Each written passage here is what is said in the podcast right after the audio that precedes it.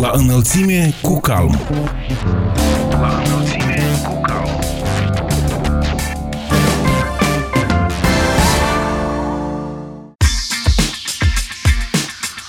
Hristos a înviat și bine v-am regăsit, stimați prieteni, sunt Ana Moraru și vă prezint emisiunea La înălțime cu calm. În cadrul acestei ediții aflăm cum fac față autoritățile locale din întreaga lume situației de criză cauzată de pandemie, dar și care sunt instrumentele necesare pentru a trece prin această provocare. De asemenea, vă invităm să cunoașteți câțiva primari, dar și inițiativele acestora. Protagoniștii ediției sunt experții calm Alexandru Osace și Alexandru Morcov, primarul de Săiți, Căușeni, Valeriu Musteață, primarul de Antonești Ștefan Vodă, Nadejda Morari, primarul de Olănești Ștefan Vodă, Iurie Ostafii și primarul de Căplani Ștefan Vodă, Valeriu Tabunșic. Vă mulțumim pentru că ați ales să fiți alături de noi și vă dorim o audiție plăcută.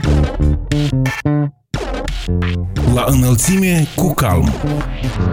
La înălțime cu calm.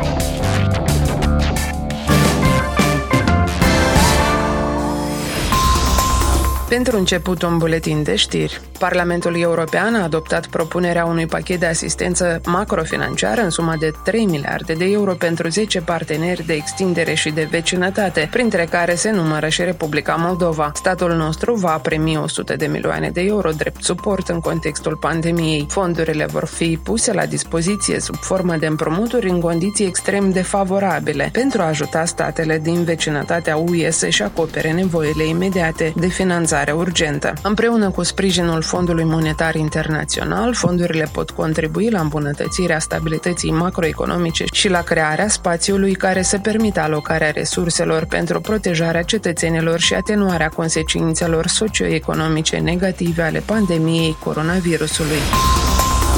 O mască portată, o viață protejată este genericul unei campanii sociale lansată de primăria municipiului Ungheni împreună cu voluntarii unei organizații obștești și oameni de bună credință din localitate. Inițiatorii campaniei vor distribui pe parcursul unei săptămâni măști de protecție din lotul de ajutoare oferit în cadrul programului Uniunea Europeană pentru Moldova Regiuni Cheie, finanțat de Uniunea Europeană și implementat de P N U D. Sute de măști sunt împărțite în aceste zile în locuri de interes sporit, transport public, intrări în magazine, et cetera. Totodată, în contextul luptei cu covid nouăsprezece, solicităm oamenilor să aibă grijă de sănătatea lor și a celor din jur prin respectarea unor reguli simple, utilizarea măștii de protecție în locuri publice, dezinfectarea mâinilor, respectarea distanței sociale, îndeamnă primăria Ungheni. Pe douăzeci și patru aprilie, municipiile Cahul și Ungheni au primit ajutoare de la Uniunea Europeană pentru depășirea pandemiei covid nouăsprezece. Dintr-un buget total de douăzeci și trei virgulă trei milioane de euro, Uniunea Europeană investește douăzeci și două virgulă opt milioane pentru a stimula dezvoltarea economică inteligentă, inclusivă și durabilă în regiunile Cahul și Ungheni. Întreprinderea Apă Canal Nisporeni a fost dotată cu un generator necesar în procesul de prestare a serviciului de apă și canalizare pentru locuitorii orașului. Aparatul procurat cu susținerea Slovaciei va facilita livrarea apei către beneficiari în perioadele de conectării energiei electrice, astfel încât acest serviciu să funcționeze fără întreruperi, transmite Mod Press. Proiectul prevede acordarea suportului tehnic celor douăsprezece întreprinderi municipale din regiune prin dotări în valoare de o mie trei sute treizeci de euro per întreprindere. În zilele următoare, cu utilajul necesar, vor fi asigurate toate întreprinderile de gestionare a apelor din regiunea de dezvoltare centru, care fac parte din proiect. La înălțime cu calm. La înălțime cu calm.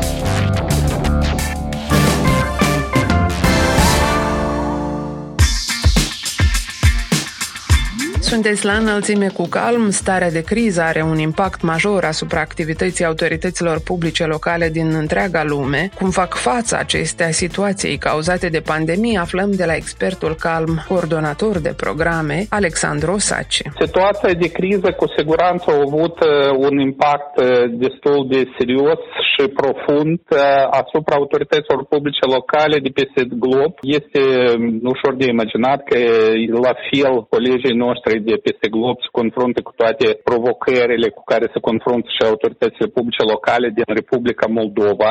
Unele chiar la o scară mai mare, mai ales în țările cele mai afectate de această criză pandemică. Sunt autorități locale în alte țări cărora le este mai greu decât colegilor lor din Republica Moldova. Nu spunem așa că mai ales putem să ne referim la țările unde criza a ajuns sau cauze acestei boli au ajuns la un număr covârșător, precum Italia, precum Spania, precum Statele Unite ale Americii. Cu siguranță este greu de comparat în mod direct greutățile cu care se confruntă autorități locale. Spunem așa că acolo probabil că sunt niște nevoi speciale, sunt niște provocări speciale. La noi, pe de altă parte, avem resursele financiare foarte și foarte limitate, problemele de cooperare dintre autoritățile centrale și autoritățile locale. Deci, cu siguranță aici fiecare are problemele lui și probabil că nu este foarte corect de spus că undeva sunt provocări mai mari, undeva sunt mai mici.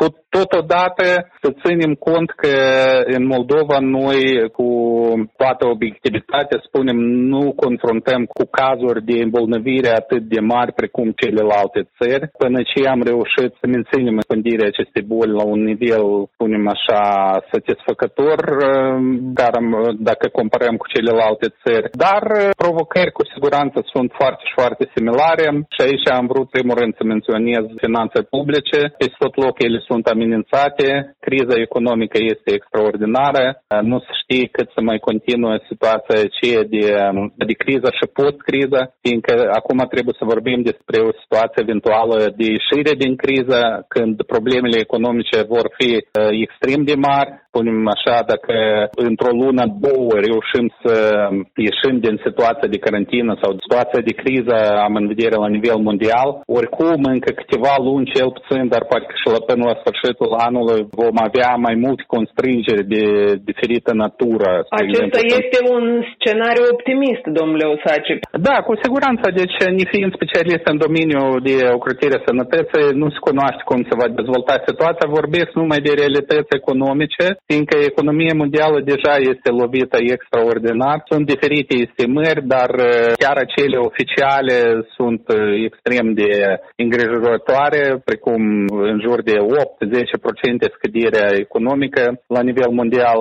Asta e nu pur și simplu cifre, asta e veniturile populației, mai ales va fi afectați țări cele mai vulnerabile, precum și Republica Moldova, fiindcă vom pierde piețele internaționale și așa exportăm cu greu, vom pierde investiții private în țara noastră, vom pierde multidimensional locuri de muncă și așa mai departe. Dar noi acum vorbim mai mult despre bugetele locale, fiindcă într-adevăr deja au avut de suferit bugete deja pe urma acestei pandemii și este chiar greu de imaginat cât de mult vor suferi bugetele locale încă în viitor. Dar cu siguranță lovitura va fi una foarte grea. Vreau să spun că colegii noștri din toate țările se confruntă cu această situație, dar și ei în mare parte sunt uniți în combaterea tendințelor negative, precum, spre exemplu, ar fi diminuarea transferurilor, deci diminuarea nu obiectivă care ei au suferit deja pe urma crizei, dar diminuarea subiectivă, care încercări sunt din partea autorităților centrale. Din fericire, până și autoritățile publice centrale, dacă evaluăm situația la nivel mondial, sunt conștienți de fapt că autoritățile locale sunt în prima linie de răspuns la situația pandemică, alături de medici și polițiști, probabil, și nu au fost încercări semnificative sau în deopște nu sunt înregistrate până și încercări de diminuare bugetelor locale sau transferurilor pentru bugetele locale. Nu se știe cum vor, va fi situația cu resursele investiționale.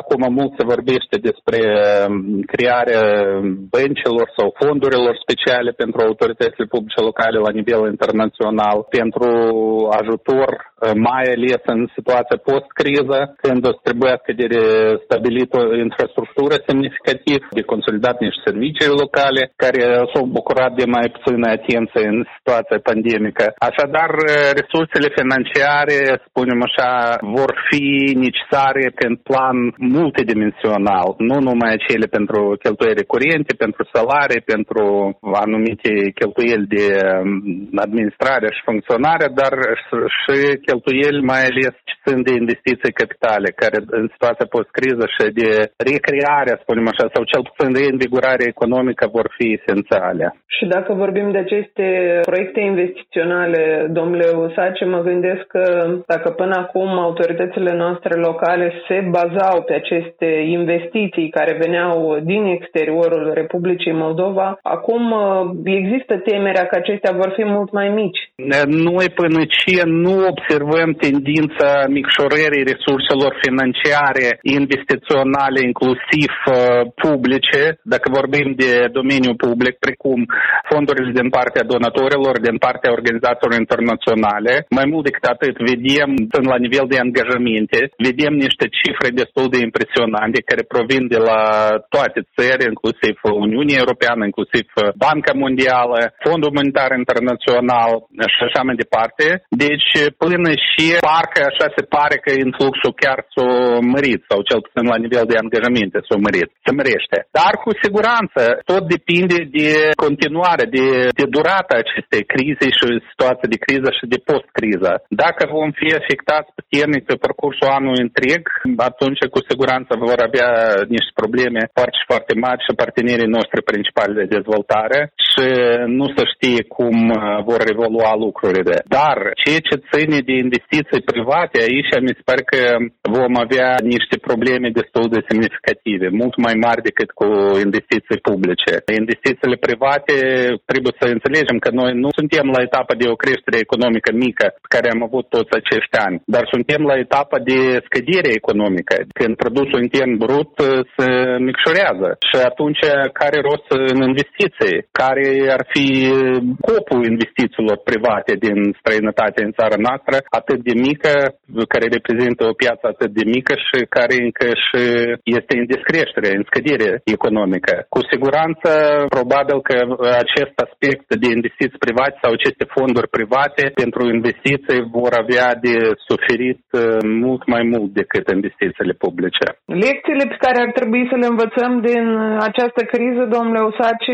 Eu cred că, într-adevăr, acum sunt foarte multe discuții la nivel global, organizate inclusiv și de partenerii noștri principali, organizații în care suntem membri, precum Uniunea Orașelor și Autorităților Locale, U S L G, după abrevierea, și Consiliul European Municipalități și Regiunilor, C E M R, la care suntem parte și noi, CAUM. Discuțiile sunt foarte și foarte practice, fiindcă aceste organizații, aceste două organizații sunt organizații de lobare, de promovare. Anume, discuțiile includ și cuprind acei care sunt cu putere de luare deciziilor, cel puțin cât la nivel de Uniunea Europeană, atât și la nivel global, precum Organizațiile Națiunilor Unite ar fi, spre exemplu. Ideile generale care au survenit din partea acestor organizații sunt pe două dimensiuni principale. Prima, lărgirea sau mărirea chiar finanțelor pentru autoritățile publice locale, ca de prima linie răspuns la această criză pandemică și care a să aibă probabil și mult mai mari competențe după sau la etapa post-criză. Unul la mână și doi la mână, ceea ce am vorbit, investiții capitale pentru autoritățile publice locale. Investiții capitale, spunem așa, este o temă foarte comprehensivă. Ea nu se reduce numai la redistribuirea veniturilor de la țările bogate la țările sărace. Aici este vorba și de crearea instrumentelor și structurilor financiare pentru autoritățile publice locale în toate țări, facilitarea accesului la finanțare, inclusiv și din partea băncilor comerciale, cu siguranță se vorbește și despre fondurile noi și despre băncile de dezvoltare de, pentru investițiile publice. Sperăm că toate aceste discuții vor cel puțin avea efect de dinamică pozitivă sau cel puțin de dinamică neutră, constantă de influxul de fonduri pentru investiții capitale și inclusiv în țara noastră, din partea partenerilor noștri de dezvoltare. Trebuie să ținem cont încă de un aspect foarte și foarte important, vorbind și de realitățile financiare și administrative, ca nu să uităm și despre principiile autonomiei locale, care sunt esențiale la etapa de criză, fiindcă s-au vorbit deja mult la nivel mondial despre amenințările, inclusiv în adresa democrației globale și democrației naționale, democrației locale. Amenințările care sunt într-un fel, s-au spus de imaginat, ele sunt într-un fel naturale la etapa când sunt introduse aceste stări de urgență, situații de criză, carantină și așa mai departe, când sunt necesare anumite măsuri de protecție coordonate la nivel național. Dar totuși s-au menționat și de mai multe organizații internaționale, inclusiv și de colegii noștri, cât de specifică este această situație și trebuie să ținem cont că ea n-a să treacă măsură și că toate principiile și toate tratatele internaționale care le avem la moment să fie menținute, să fie păstrate și să fie în plină vigoare, inclusiv și în perioada de criză, de pandemie, inclusiv și ține de autonomie locală, fiindcă Carta Europeană a Autonomiei Locale, prioritatea tratatelor internaționale naționale asupra legislației Republicii Moldova rămân în vigoare și inclusiv în timpul pandemiei. Constituția Republicii Moldova, deciziile Curții Constituționale, deci toate principiile autonomiei locale rămân în vigoare în situația de pandemie și nimeni nu le-au anulat și ele cu greu pot fi anulate așa de simplu, fără schimbări esențiale la nivel constituțional. Este și mult mai important menținerea acestor prevederi și acestor principii și chiar dezvoltarea lor, probabil, inclusiv descentralizarea la etapa de post-criză, fiindcă post-criză autorități locale anume vor fi acei care vor confrunta în cea mai mare măsură cu provocările sociale, în primul rând, post-criză. Provocările sociale pe urma scăderii veniturilor, pe urma situației economice dificile. Eu cred că aici și rolul și locul autorități locale va fi și mai înalt decât a fost până acum, fiindcă toate ele este destul de ușor de presupus, vor cădea supra umerii autorităților publice locale. Expertul Calm, Alexandru Osace, despre necesitatea creierii instrumentelor și structurilor financiare pentru autoritățile publice locale din toate țările. În această perioadă, autoritățile locale sunt nevoite să lucreze la distanță, iar în acest sens, la doisprezece mai a avut loc conferința video cu genericul Lucru la distanță și comunicarea online a A P L-urilor, la evenimentul organizat de Congresul Autorităților Locale din Moldova și programul Comunitatea mea au participat o sută de reprezentanți autorităților locale, astfel înregistrându-se un număr maxim de persoane care se pot conecta la platforma video. Expertul Calm Alexandru Morcov ne spune mai multe despre acest eveniment. Organizat în comun de programul Comunitatea mea cu Congresul Autorităților Publice Locale, o videoconferință pentru autoritățile publice locale. Nu putem să vorbim la acest moment de îmbunătățirea competențelor, dar de informarea autorităților publice locale vis-a-vis de unele soluții de lucru la distanță și de ședințele comisiilor de specialitate și Consiliului prin instrumentele de videoconferință și reglementarea acestor în cadrul autorităților publice locale. Autoritățile locale au salutat această inițiativă și au spus că lucrul la distanță oferă mai multe avantaje. Într-adevăr, autoritățile publice locale au salutat această inițiativă. Este important de menționat faptul că Congresul Autorităților Publice Locale notifică această problemă nu pentru prima dată. Noi am insistat în nenumărate rânduri, atât la guvern cât și la partenerii de dezvoltare a Republicii Moldova, despre necesitatea îmbunătățirii competențelor autorităților publice locale din punct de vedere a personalului, cât și dotării tehnice acestora, pentru fortificarea capacităților lor pentru lucru la distanță și mai multe instrumente informaționale, din tehnologiile informaționale, pentru îmbunătățirea calității serviciilor prestate de autoritățile publice locale, procesul decizional, accesul acestor la bazele de date, registrele deținute de către autoritățile publice centrale și alte instituții importante importante pentru luarea deciziilor la nivel local.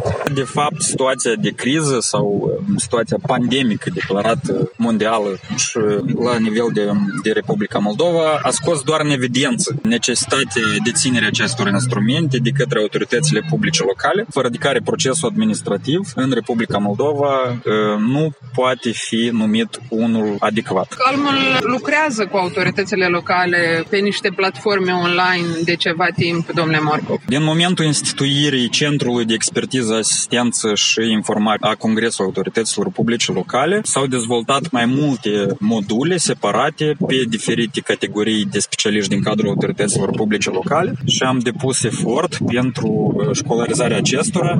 Desigur că la acest moment nu putem să spunem că autoritățile publice locale utilizează pe larg instrumentele tehnologiilor informaționale pentru exercitarea atribuțiilor și prestarea serviciilor la nivel local. O mare problemă constituie lipsa de deschidere adecvată a autorităților publice locale în ce ține de accesul la bazele de date, registrele și toate datele deținute la nivel central. Este o deschidere doar pe față. În realitate, autoritățile publice locale nu au acces la toate datele de care au nevoie pentru exercitarea atribuțiilor sale. Dar nu au nici specialiști, domnule Morcov, în teritoriu. Cu specialiști I T, mai cu seamă în cadrul autorităților publice locale rurale, sate și comune, dar și pentru o bună parte dintre orașe este o problemă, pentru că nivelul de salarizare în cadrul funcționarilor publici din cadrul autorităților publice locale nu permit angajarea a specialiștilor de o calificare înaltă în domeniul tehnologiilor informaționale, deoarece aceștia sunt la mare căutare, inclusiv și în sectorul privat și la niște salarii mult mai atractive decât în cadrul autorităților publice locale. Acest fapt se datorează în mare parte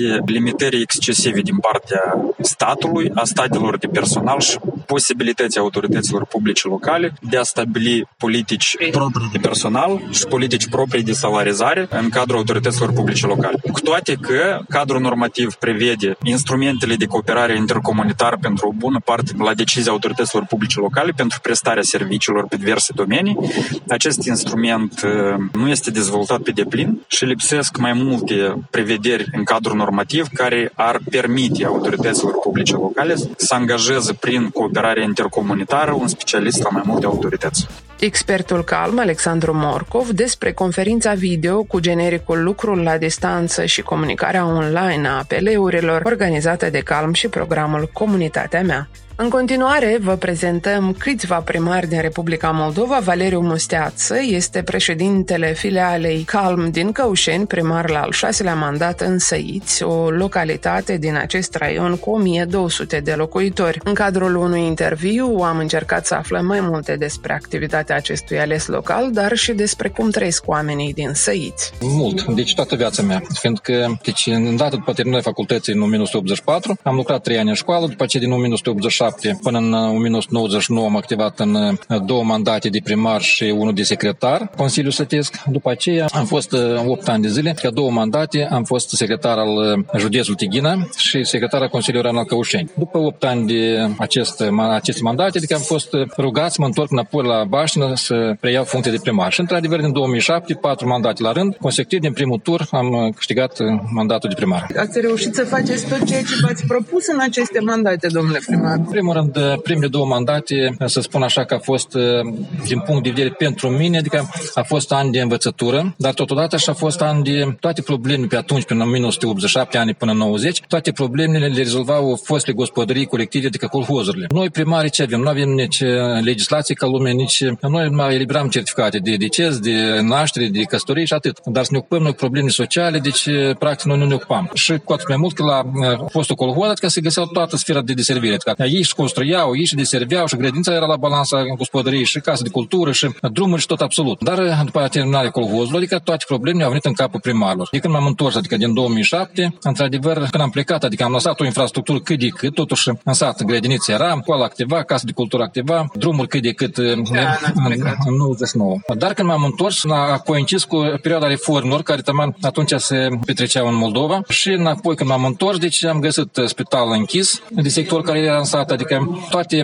cele ce se ocupa acolo, ozi, acum grădiniță închisă, drumuri deci stricate, autospecială, destingerea incendiului, deci lipsă, salvarea, ambulanță, adică lipsă, ceea ce fosese, adică până în anii ce. Și deci am fost nevoit, deci eu compar așa, că totuși au fost lucruri care erau de folos pe atunci primărilor și adică în urma reform s-a primit așa că tot ce avem, de exemplu, o masă, lucruri bune, au fost date la urnă cu gunoi. Și venind de acum din două mii șapte, eu am răsuflicat mâinile și am început a scoate înapoi lucrurile bune ca să le pun pe masă înapoi și să ne folosim de ele. Reformele care se fac în Moldova nu sunt neapărat cele mai bune, dacă...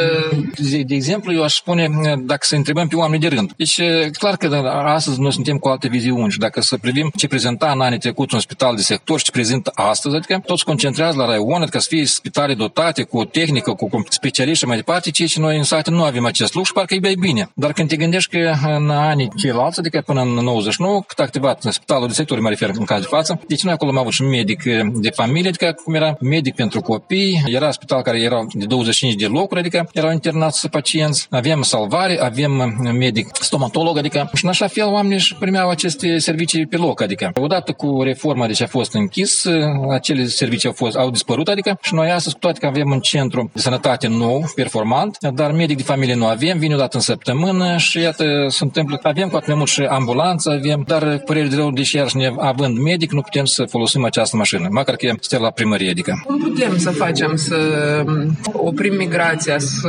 contribuim la dezvoltarea satelor, domnule primar? Știți, noi din partea primarilor, toți primarii, cred că luptă cu acest viciu, așa aș spune că totuși ne luptăm și ne dorim ca să se întoarcă băștinașii noștri înapoi, dar păreri de rău nu am tot obținut, fiindcă în fiecare zi tot pleacă și pleacă luând și copiii din școală și așa mai departe, din grădiniță și rămân și școlile pustii și grădinițele pustii. De ce? Cum putem noi? Adică noi ne stăruim primari. Deci eu, ca primar, deci în aceste patru mandate deci consecutive, am făcut reparații capitală la clădirea gimnaziului, s-a construit centrul de sănătate nou, s-a construit grădiniță nouă, acum deci Casa de Cultură reparăm, la finisat acum acoperișul și de reparația înăuntru capitală, adică cu scopul ca să avem tineretul unde să-i ocupăm și multe alte lucruri, adică, dar mai mult nu putem face nimic, adică agenții economici de asemenea care sunt teritoriul se stăruie să aibă locuri de muncă, adică pentru a fi încadrați, dar până la urmă, iată, eu din două mii șapte, când am întors, totuși lupt cu niște probleme care, la care spun la toți, la toate adunările, adică satul are nevoie de multe servicii care noi nu le avem acum. Începând față de alte primării, aș spune, dar de ce? Pentru că noi suntem în primul rând la periferie de țară,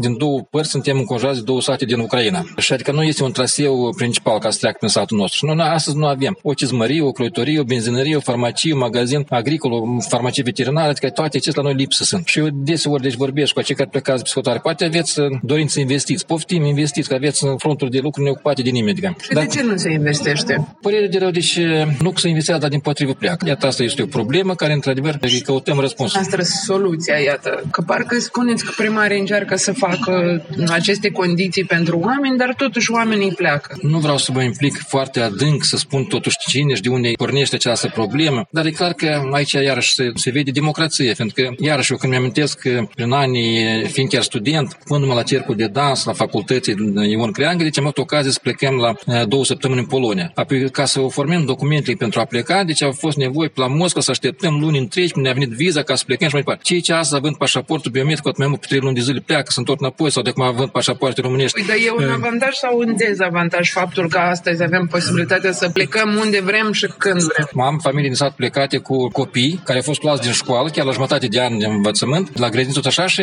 foarte repede prind deci a vorbi în limba în care se găsesc în țara dată, adică. Vedeți viitorul satelor noastre? Cum credeți? Va opri acest fenomen? Vor reveni? Mă tem că, iarăși să spun ceva, dar privesc în felul următor. Iată, noi în fiecare an reparăm, ni se dă, adică drumuri bune unu, drumuri bune doi. La cei ce am ajuns acum la o concluzie că totuși mai bine ar fi, în caz de față privesc satul meu, noi suntem la optsprezece kilometri de Căușeni, unde este un centru performant de tineret și sport, unde sunt cercuri artistice, unde sunt sportive cercuri, unde sunt limbi străini care poate să studieze, cei ce eu în sat nu am. Sunt medici, adică în domeniul medicinei, adică care iarăși noi în sat nu avem acest lucru. Și adică noi avem nevoie de un drum performant, fiindcă optsprezece kilometri noi îl parcurgem într-o, dacă e drumul bun, este undeva în cincisprezece minute. Având un drum performant și cu unități de transport care se circule într-una, una se duce, alta vine și mai departe, deci nu este o problemă pentru locuitorii satului să vină la Căușeni să-și rezolve problemele, adică fie la cercuri, fie la dansuri, fie la limbi străine, fie în orice domeniu, adică. Dar în sat, deci acum eu să atrag în sat, cu toate că avem centru de sănătate, cu toate că facem casa de cultură, avem grădiniți performante de o sută douăzeci de locuri care astăzi sunt patruzeci copii. Școala care a fost separată acum primară, de iarăși clase primare, de cum avem. Și încă o statistică, să spun, am făcut totalul anul trecut, adică și în, chiar și în ceilalți ani, se nasc, așa, în medie acum în fiecare an, doisprezece treisprezece copii și decedează douăzeci și nouă treizeci și trei. Se căsătoresc în jur la cincisprezece perechi tineri. Iată care este statistica satului meu în, în ultimii, să luăm așa, și patruzeci și cinci ani și mai departe. Și iată, proaspăt acum chiar în două mii nouăsprezece, deci s-au născut treisprezece copii, au decedat douăzeci și nouă și s-au căsătorit cincisprezece perechi. De ce eu spun că e, e trist? Statistica este foarte tristă și cum, dacă luăm așa, dacă noi acum în școală mai avem două clase, de exemplu, paralele, deci dacă s-au născut treisprezece copii în două mii nouăsprezece, înseamnă că peste șapte ani vor fi treisprezece copii într-o clasă. Dar sunt ani care și mai puțin poate să fie. Parte din acești copii încă s-ar putea să plece. Poate să plece, da. Mai vorbim că să așteptăm să vină încă, dar mai din potrivă poate să plece din aceștia. Și atât, asta e tabloul trist al satelor noastre, care noi parcă suntem optimiști, ne stăruim să încurajăm lumea, dar într-o parte și stând și gândindu-ne singuri, totuși suntem, sunt pesimiști. Primarul Valeriu Musteață ne spune că în Săiți, Căușeni, anual se nasc doisprezece treisprezece copii, decedează douăzeci și nouă treizeci și trei de persoane și se căsătoresc circa treisprezece cincisprezece perechi de tineri. O realitate tristă, valabilă pentru multe sate din Republica Moldova. Revenim în câteva momente, rămâneți cu noi! La înălțime cu calm. La înălțime cu calm.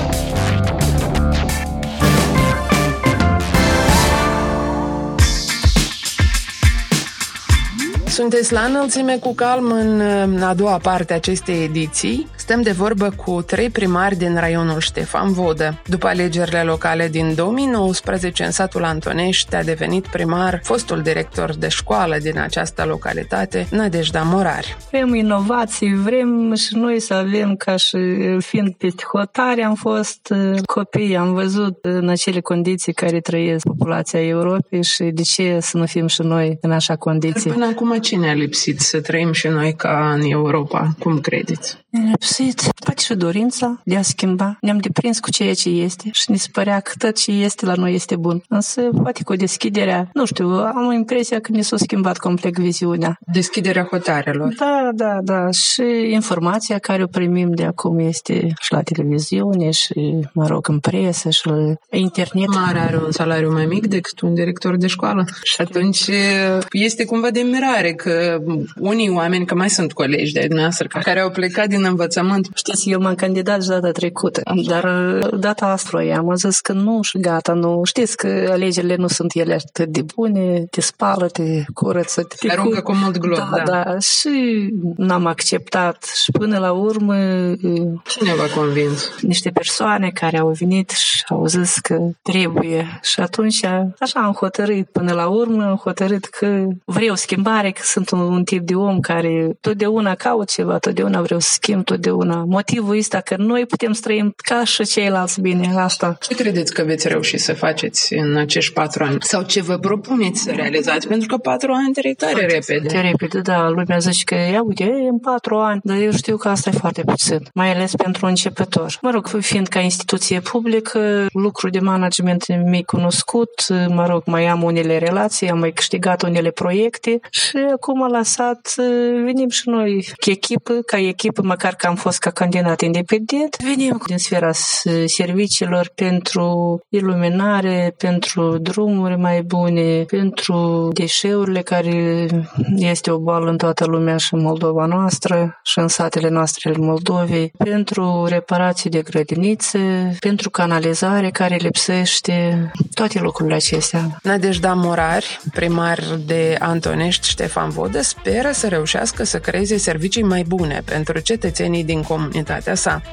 Olăneștiul este o altă localitate din raionul Ștefan Vodă, una dintre cele mai vechi din zona Nistrului de jos. De la primarul Iurie Ostafii aflăm care sunt realitățile zilei de astăzi din Olănești. Clar că drumurile, iluminarea stradală, în primul rând, aprovizionarea cu apă potabilă, ceea ce avem, aproape o sută la sută, canalizarea este ca orășelul unde sunt case cu mai multe nivele în regiunea fabricii de conserve, Casa de Cultură, ceva de... Fabrica de conserve activează? Activează, dar mă rog, în regiunea fabricii de conserve este microraionul care dețin case cu mai multe nivele și este nevoie de canalizare. Locuri adică, de muncă sunt în Olănești. Agenți economici, adică numai în câmp, care mai mult, fostele fabrica de conserve, centru de colectare a pâinii, fost în reparații tehnice, închis total. Adică, dar sunt centru comercial, puțin activează că e în Olănești, adică pe mai multe sate, centru medicilor de familie, care tot... Oamenii pleacă sau cum am putea să-i oprim? Asta e la un nivel de țară, o politică, că să deschidem locuri de muncă ca să poată activa în localitate, deschis nouă organizație de lucru. Asta e realitatea, că în primul rând asta e că omul să aibă surse de întreținere. Noastră din ce domeniu de activitate veniți?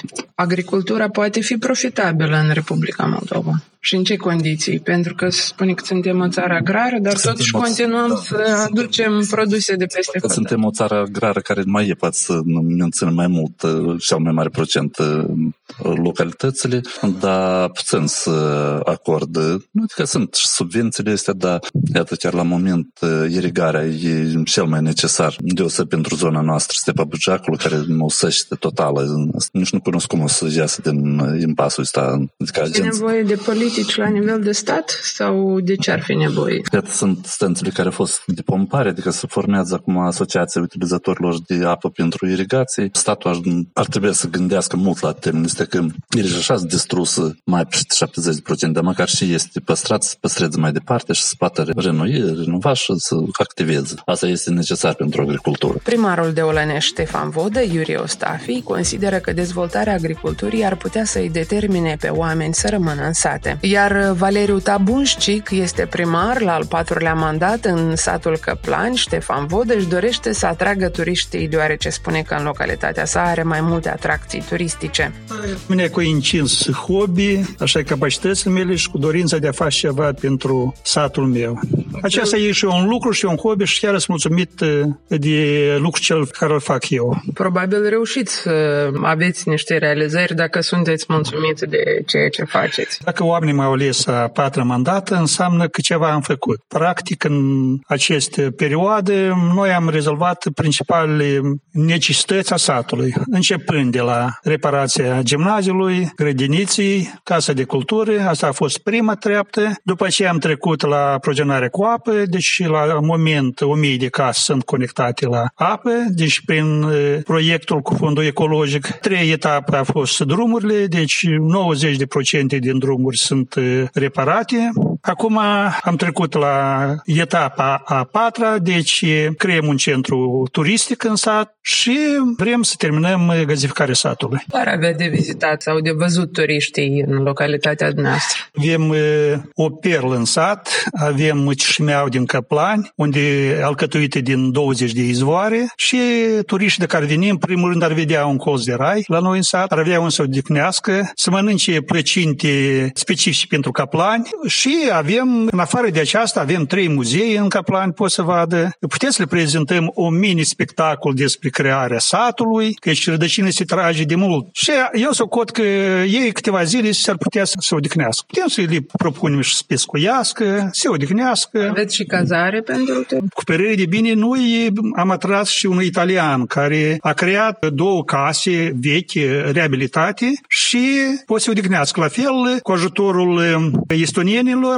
deci noi am reabilitat o casă bătrânească unde turiștii pot să odihnească așa cum se odihneau părinții noștri, pe cuptor și pe același pat alcătuit din plante medicinale. Chiar pot să servească și un lapte de măgăriț care este foarte lecuitor, să se prime pe un cal. Deci noi am creat așa condiții ca oamenii să ceva original să fie. Află turiștii de dumneavoastră, vin în sat? Practic noi acum trei ani, noi anul trecut am deschis centrul turistic. Acum vrem la vară să începem festivalul izvoarelor, care se va numi Lacișmeau din Căplani, să începem, deci ce trebuie știe, reclamă. Și credem cu ajutorul purcarului, et cetera. Acolo ori lua un par de vin, la noi ori veni și să mă rodihni, ori vedea că nu numai principalul vină, trebuie și apă la vinul cealaltă și o mâncărică gustoasă. Cele douăzeci de izvoare au niște proprietăți terapeutice sau nu știu. Eu vreau să vă spun că anume, datorită cișmiei, și acestor izvoare s-a creat satul Căplani, fiindcă apa din prejur, deci,